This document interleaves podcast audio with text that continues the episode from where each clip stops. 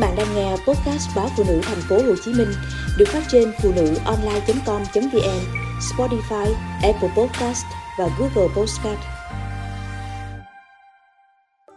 Dễ ghiền ốc len xào dừa Từ cái thời Đức bà Từ Dũ chưa cất tiếng khóc chào đời, ốc len hầm dừa ở vùng đất mới Nam Bộ đã thơm ngon nức nở lắm rồi và đến nay cũng thế. Chị bạn Việt Kiều ngồi bốc hút thật nhiệt tình những con ốc len cần giờ mập mạp trong một quán ven sông, bên này sông xoài rạp, phía biển gò công đông. Tàn tiệc, chị không ngại mút chùm chục những ngón tay dính nước cốt dừa, miệng chắp chắp chút hương vị béo ngọt, đặc biệt của thứ gia vị phổ biến ở miền Nam. dáng vẻ của chị trông thật hả hê. Chị nói, ở bển cũng có món này, nhưng là dạng cấp đông, hàng của Đài Loan hoặc Mã Lai mua về chỉ cần hâm nóng chừng 5 đến 7 phút trong lò vi ba là vừa thổi vừa ăn.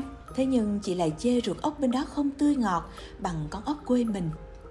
Hay tại người viễn xứ thèm hứng gió biển cố hương, thèm chỉ chỏ mấy con ốc len dám chơi trò đánh đu chót vót trên mấy ngọn bần đọt nước, chắc vậy. Chị gật đầu cười ngất, dường như các tín đồ ốc len xào dừa khá đa dạng lứa tuổi lẫn giới tính.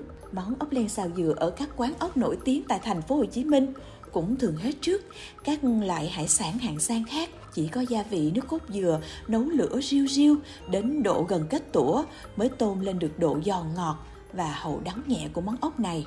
Đầu bếp Trần Minh, thị trấn Cần Thạnh, huyền Cần Giờ tiết lộ bí mật Song, mặt trái của chất béo từ nước cốt dừa là dễ gây ngán. Do vậy, tỷ lệ phù hợp giữa chất béo thông dụng này với lượng ốc cần xào luôn nằm trong vòng bí mật của các đầu bếp. Ngoài ra, rất cần thêm độ cay thơm và xoắn mịn của một loại tương ớt ngon nhằm gia tăng độ hấp dẫn của món ăn. Kế nữa, gia vị cốt lõi của món ốc len xào dừa là ít muối ớt tươi. Theo đầu bếp Trần Minh, dùng lại muối hột hoặc muối bọt, không trộn thêm iốt là tốt nhất bởi dạng muối này không có hậu đắng như muối iốt, phải nêm muối ớt sau cùng lúc gần hoàn thành nhằm cân bằng với độ béo chính xác của nước cốt dừa đã cô động lại gần sền sệt, mới nếu giữ được vị cay, thơm của ớt tươi. Một chiều mưa lạnh lẽo, chúng tôi đã có một bữa ốc len nhớ đời ở nhà hàng Duyên Hải gần bến xe buýt Cần Thạnh. Chúng tôi ngồi dưới mái lá mát rượi, gió sông Cần Giờ thổi vào. Sau lưng là những thân đước dáng hơi lọm khọm cạnh mé sạch và trước mặt là một chảo ốc len xào dừa tưng bừng khói thơm. Cả nhóm vừa thổi vừa hút thật khí thế.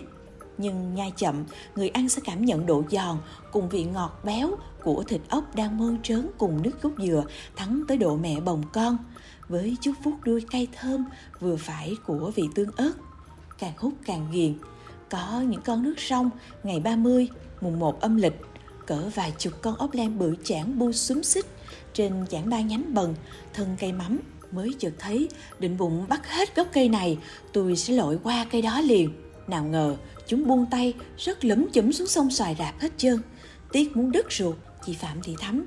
Việt kiều mỹ gốc gò công tiền giang ngược dòng hồi ức kể chuyện hơn 50 năm trước. Hiện nay một số nơi ở miền nam đã nuôi được ốc len như cần giờ cù lao dung và cũng có thể bạn cảm thấy món ốc len xào dừa quá tầm thường so với các đặc sản sang trọng khác của Nam Bộ.